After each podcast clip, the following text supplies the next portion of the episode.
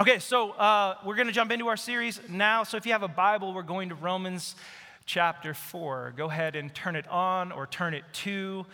There's Bibles in the pew backs in front of you. If you didn't bring one today, I bet by the time I get talking, you can also download the Bible app if you want to. But don't Google things too much. I'll lose you. So today we're going to talk about faith. What is it? What does it do? And what does a life of faith look like? And to do so, we're going to look at chapter 4. I had a friend, we went camping with some friends, and I had a friend, Scott, and he asked me, how as a church do you guys pick the sections of Scripture? When you're in a series like Romans, how do you pick the sections of Scripture in a series like this? And I think it's a great question. What we try to do our best is to focus on one full, complete thought of the author. And in the case of the book of Romans, it's the Apostle Paul. Now, do you guys know what Grammarly is? Does anyone know what Grammarly is? It's an algorithm that is basically this like souped up spell check. And its design is, as you write, to basically tell you you're a terrible writer and here's a better way to be a better writer, right? And it does so with a smile. Like if you are writing something nice, it's like, oh, this is really happy. And if you're too serious, it gives you the emoji of like a frown face. That's Grammarly. Have you ever tried to run Paul through Grammarly? I promise you this is a really fun experience. When I'm putting together a message or writing something and I have to copy and paste the Apostle Paul into Grammarly, this is what it most often says. And I quote, "Too many non-content words may indicate wordiness. Consider rewriting." Or my favorite, "Your sentence may be unclear or hard to follow. Consider rephrasing." And anyone who's actually ever read Paul says amen. But all joking aside, parts of this letter to the Romans that we're studying are kind of hard to wrap your head around. It's a few thousand years old. There's some ways that they communicate that are foreign to us, different times, different languages, different cultures. So when we read it today, it can sometimes come across as honestly just a little bit strange. Now, I was on my way home from a basketball game. I play with a group of guys on Tuesday nights.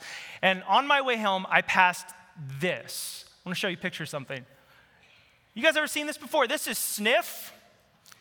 According to their website, welcome to Portland's boutique dog hotel in downtown Portland and Beaverton with overnight boarding, daycare, grooming, training, self-service dog wash, and more. I'd love to know what more is. They have a dog spa and all. Now, if this was your idea, you are a genius. Because in a city that sometimes seems to value dogs more than people, you know your market. Well done. Okay, now I've probably offended someone, and that is not my intention. I'm not trying to take shots at a boutique dog hotel chain. But could you imagine telling someone from the 1st century that we have a palace for dogs? Do you know how strange that would sound to them? Like probably as strange as it is us talking today about circumcision in regards to our faith, or ancient covenants and their relative significance, or ancient poetry and its attempt to convey timeless truth, or big words like righteousness and saved and justification and faith, the problems between ancient Jews and Gentiles, the history of Israel. I'm not trying to make fun of the dog chain, but what I am saying is that what seems normal to us in 2022 would seem very foreign to them a few thousand years ago, and vice versa. So some of what we're going to read is strange, especially if you have never read the Bible before or studied ancient literature. But just because it sounds strange doesn't mean that it doesn't have meaning for us today. In fact, one of the very reasons why I'm so compelled by the Bible is that it speaks directly to the time in which it was written, to the people and to their culture, but it also transcends that time and that culture. Its message speaks to us today. And the same is true of what we're going to read today. So let's start jumping in. So what is faith? The most basic definition of faith If you're not taking notes, you can write this down, is the word trust. Which means this is a very relational word. It's not merely an intellectual word, like I have faith, I believe the right things. It's a relational word. To have faith in someone or something means that you have confidence that they will do what they say, be what they say they will be. To say we have faith in Jesus means that we trust him. Okay, so what does faith do? Well, among other things, Paul's focus in chapter 4 is to tell us that we are, big words here, justified by faith.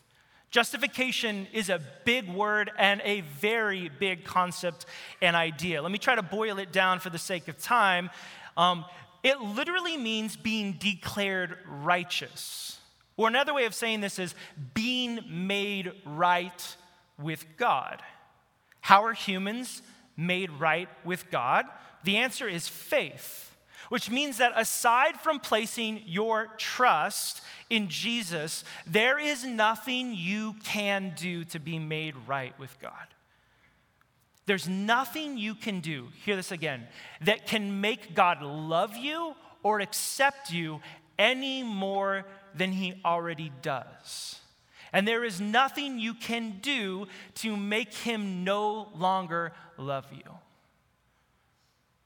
This is the idea of justification through faith. Place your trust in Jesus. You are restored and you are made right. We trust in Jesus to restore not only our broken relationship with God, but as he does that, he begins to use us and work through our life to restore the broken relationships we have with others. If you didn't know this, we believe that God is the antidote to this broken world. We trust that he will not just make us right with himself, us right with one another, but one day he will put the whole world back to right again. This section of Romans is about how the church in Rome is honestly very confused on these issues. So his goal is to provide them some important clarity. All right, chapter 4, verse 1, all that to be said, here we go. You ready? Yes, I've got 3 people in the front row. Ready? That's awesome. You and me. Are you ready? All right, sounds good. What then shall we say that Abraham, our forefather, according to the flesh, discovered in this matter? If in fact Abraham was justified by works, he had something to boast about, but not before God. What does Scripture say? Abraham believed God, and it was credited to him as righteousness. Now to the one who works, wages are not credited as a gift, but as an obligation. However, to the one who does not work but trusts God, who justifies the ungodly, their faith is credited as righteousness. David says the same thing when he speaks of the blessedness of the one whom God credits righteousness apart from works. Blessed are those whose transgressions are forgiven, whose sin are covered.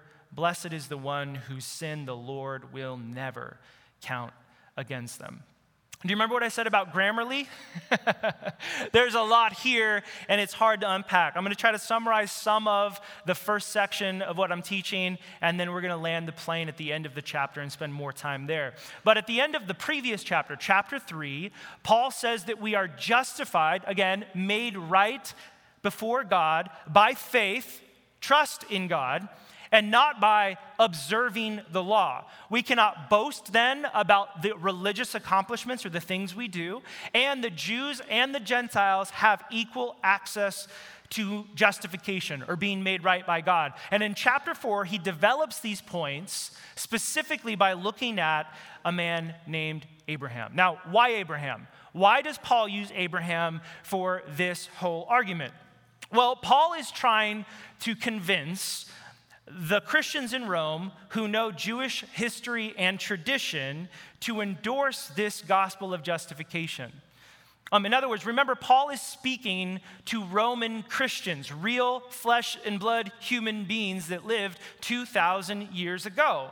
And this church is a mix of both Jewish people and Gentiles. Their histories, their stories, their cultures are becoming an issue affecting their unity. I'm glad that we have no problems like that today. His aim is to help them realize that they actually both have something to learn. And in doing so, it will bring them together. See, Paul isn't trying to say that one is right and the other is wrong. He's actually attempting to show them that both of them have work to do to come towards what Jesus is actually doing in the world and in their life. The second is this, that Abraham is a crucial figure in God's plan to redeem a broken world. If you go back and read the book of Genesis, what you will see is a story of humanity's fall, but God initiating a plan to rescue the brokenness of this world. By chapter 12, we're introduced to a character named Abraham. Abram at the time, his name would later change. And you begin to follow his journey of faith and then his family's journey. Abraham would have a son, and his son would have a son, and it eventually turned into the nation of Israel. Israel would eventually reach its climax and its purpose in the person of Jesus. See, the point here that Paul is trying to make is that God was always at work trying to use this human family to redeem all humanity, not just the Jewish people. See, and this is really important because at the time, see, the Jewish people had a distorted view of God's purpose and plan. They had believed that he was just trying to save the Jewish people, and in order to be saved, you had to become a Jewish person. So in doing so, he is helping them see that the Jews and the Gentiles that make up this community of faith, God is at work in both of their histories and their stories and their context and their culture to bring them into one family. In other words, he's trying to convince them that these ideas are not new, that they are on the same team, that God has been unveiling his plan to rescue the world for millennia. Jesus' ministry, his life, and his teachings were not brand new. They helped make real and realized what God has been up to since the dawn of time. The message is the same. Jesus is the fulfillment of that plan. Apparently, there is a view that was prevalent to them, as it is often to us today, that we are made right in God's sight by the good things that we do, by the religious ceremonies we participate in, or by the heritage that we come from. And Paul aims to show that these beliefs are misunderstandings of God's real purpose and plan. And listen, he doesn't just strike them from the record, but he aims to provide more insight into each of them. Verse 9, and I'll show you how he does it. Is this blessedness... When he says blessedness, he's referring to being made right with God through faith, only for the circumcised, or also for the uncircumcised. We have been saying that Abraham's faith was credited to him as righteousness. Under what circumstances was it credited? Was it after he was circumcised or before? It was not after, but before. And he received circumcision as a sign, a seal of righteousness that had by faith while he was still uncircumcised. So then he is the father of all who believed, but have not been circumcised, in order that the righteousness might be credited to them. And he is then also the father of the circumcised, who not only are circumcised, but who also follow in the footsteps of the faith that our father Abraham had before he was circumcised. Thanks, Brad, for the assignment here. Remember the dog hotel? This is what I mean by things sounding strange to us. Now, circumcision was a sign of an ancient covenant that God made with Israel. It was a physical mark. I won't get into the details about what kind of physical mark, but it was never intended to be the litmus test as to whether you had God's blessing or not. Never mind some of the practical, physical health benefits in an ancient nomadic culture. It was also a sign that connected to the future generations of Israel. Paul is pointing out that God has initiated a relationship with Abraham and subsequently Israel by grace. Abraham then responded to God's grace by placing his trust in him.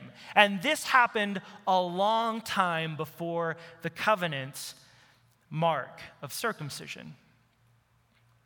As such, it is not the sign or the symbol, the physical act, that makes you a part of God's family. It does not make you right with God. It is faith. As it was with Abraham, so is it with us today. Now, it's not just the physical mark of circumcision that was a barrier for the Jews and the Gentiles to see themselves as one, but there was more. Verse 13, it was not through the law that Abraham and his offspring received the promise that they could be heir of the world, but through the righteousness that comes by faith. For if those who depend on the law are heirs, faith means nothing and the promise is worthless, because the law brings wrath, and where there is no law, there is no transgression. You're not made right by God through a sign. You're not made right through a religious ritual, and not by doing good works, i.e. keeping the law. If anything, the law is a tutor that leads us to Christ. It serves as a way of helping us understand the brokenness that is inside of us and the brokenness that is inside of the world. If you need a refresher, you can go back and listen to Brad's message titled The Good News About Being Bad. It was a few weeks ago, and I know all of you remember everything that we say. So the idea is that the law then shows us what brokenness is in the world and inside of us, and our need for redemption, our need for healing, our need for restoration. It is not keeping the law, keeping the rules that make us right before God. Okay, that's an important distinction. Again, he's saying the sign that God has given you of a promise, doing that does not make you right before God. Keeping the rules, doing the right things and the religious rituals, they do not make you right before God. It's about faith. Apparently, there are people in Rome that believe God blesses them for being good, doing good things, that you can earn God's favor by keeping the law, that ultimately your salvation is based on your good works. Now, it's interesting how subtly this wrong idea creeps into our minds, because it's usually less obvious. It's more of a covert thought. But you know when it comes to us? When we suffer. We think, but why? I've been so good. Or when tragedy strikes, they were such a good person. Or the converse of that. We received something good, and we speak of it as a blessing that was deserved for our good behavior. So in that regards, it's very subtle, this way of thinking. You don't often realize that it has its hold on you. But you know what else it is? This way of thinking, it's seductive. It gives you a sense of control. Meaning that if you think that in some way, shape, or form, the good things you do result in God blessing you, you have a sense of power and control that can manipulate God's hand. This is why we often give into this idea. On one hand, we don't realize it. It just comes out in our prayers. It comes out in our conversations. It comes out in the way we think. On the other hand, it's seductive. We want more of it because it gives us a false sense of control and power. I remember reading a book about the prosperity gospel, and I'm going to tell you that when I picked it up, when it was recommended to me, I was like, this doesn't apply to me, right? I'm not the televangelist that's saying like, hey, I will pray for you if you send me money so I can get my jet, right? That's typically the way I think about the words prosperity gospel. To be honest, I had a bit of a prideful heart about it. Rule of thumb is whenever you think you are above something, that typically means it may have some hold on your life. As I read the book, I realized something, This idea of prosperity gospel, of prosperity thinking, is much more than getting a miracle so that guy can get his jet. At its root, it's believing we deserve God's blessing because of our behavior and our beliefs. That whole idea actually flies in the face of the gospel of grace. I don't mean to beat any of you up, but I am going to guess, based on where you are and the time that you live in, there is a sense in all of us that we need to root this out.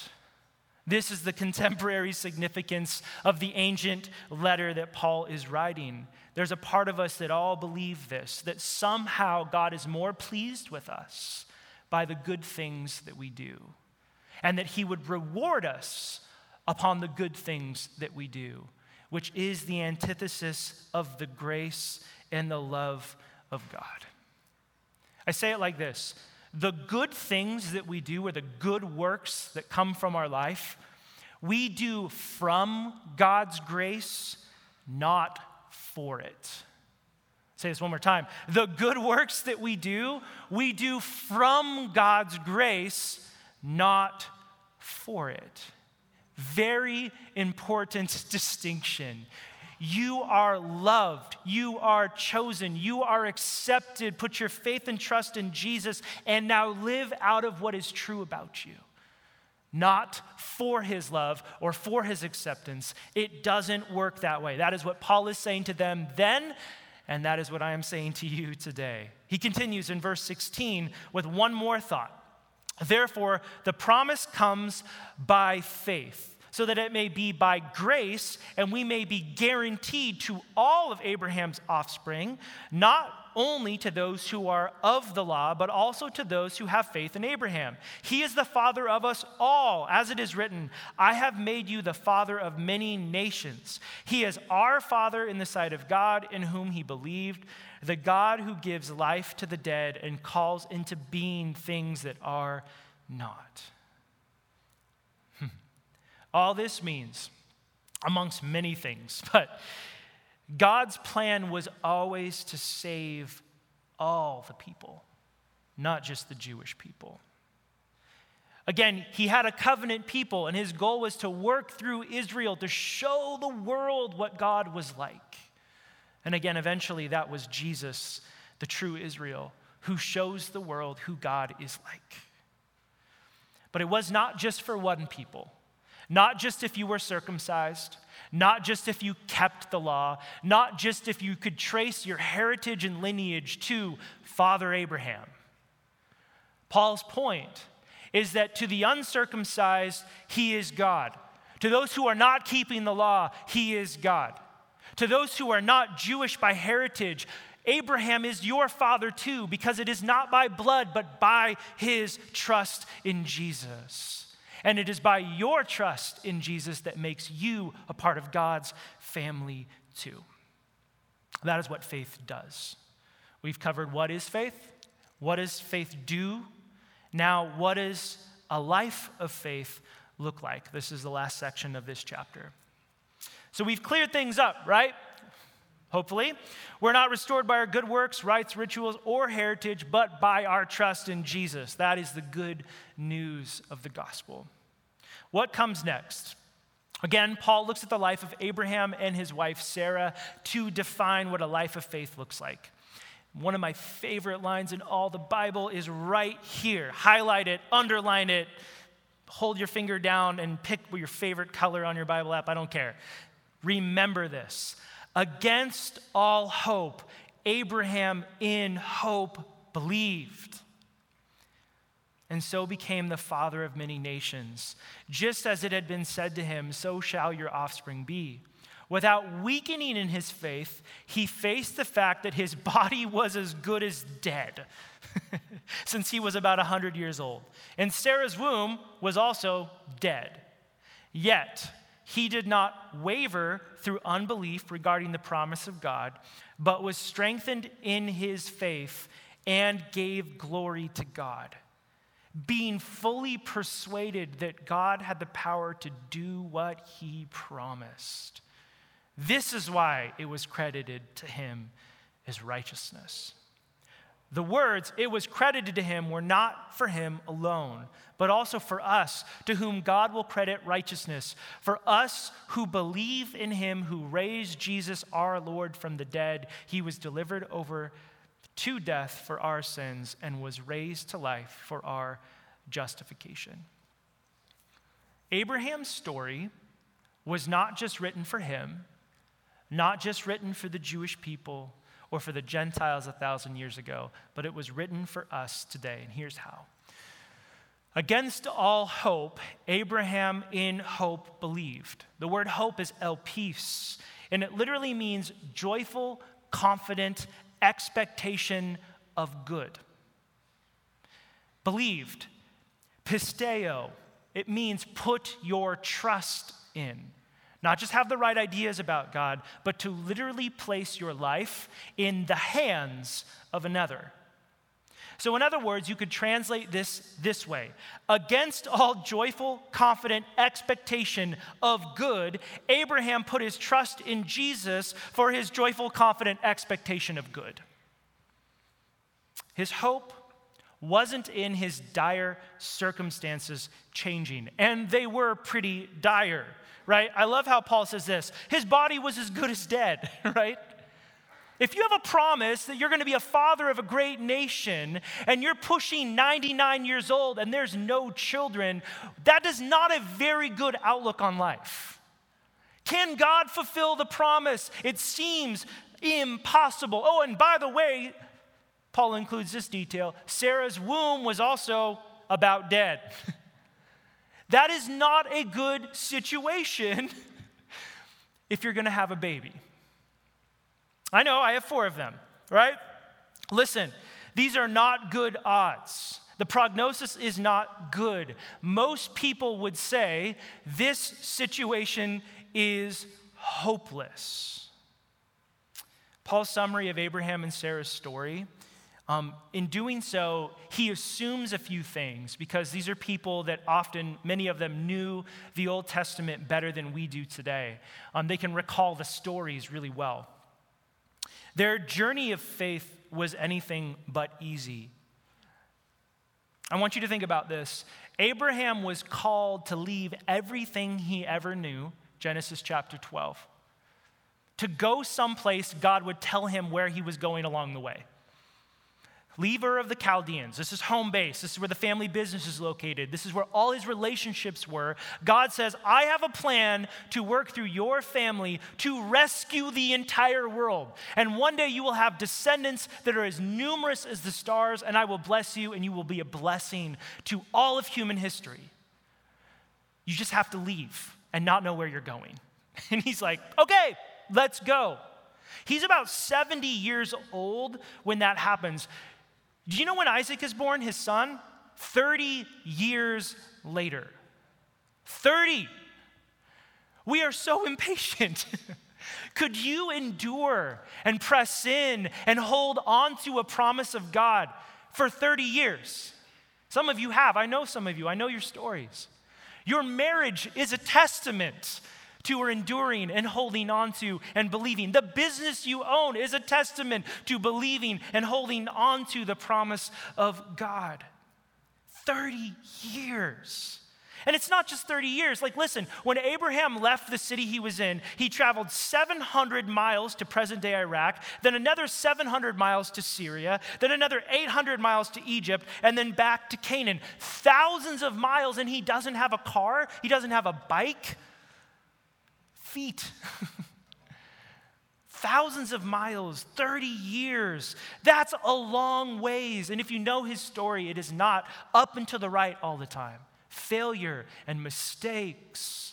Trying to take God's promise into his own hands and messing things up left and right. Again, the promise of God is not predicated on Abraham being perfect. It's predicated on the fact that when God says he's going to do something, he is faithful to do it. I think a lot of us are shaped more, I think this is a general truth, and I'm going to share it with you, that we are shaped more by the journey than we are by reaching the destination. We want to get there, right? Plug it in our Apple Maps or Google Maps or whatever maps you use, and we see how many minutes we have, and the goal is how can we get there as fast as we possibly can? Rerouting, right? We want to get there. And sometimes we're so focused on getting there that we forget that the process to arrive actually does something to us. I would argue often more. But see, the reason why we don't like what I just said is because the process to get there is filled with hard things. And if you're anything like me, I like to avoid hard things, to run from it, to turn away from it. I had a mentor in my life ask me this question this last week. What if instead of trying to avoid hard things or run from them, you leaned into them? What if instead we explored hard, moved into it, and asked the ever hard but very important question, how is God going to use this in my life? Abraham and Sarah's life was marked by the kind of trust that walked into hard, into hopeless, and into fear-filled. And here's why. Their hope was not that their circumstances were going to magically change. Their hope was in a person. Their faith was in Jesus. We can have that same kind of faith. What does it look like? It looks like this. Against all hope, can in hope believed. Against all hope, Anna in hope believed. Against all hope, Tyson in hope believed. Put your name in the place of Abraham.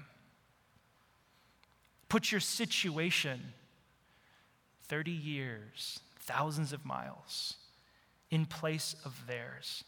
Does it seem less likely than theirs? Probably not. The same God that walked alongside Abraham and Sarah is the same God who walks alongside of you too.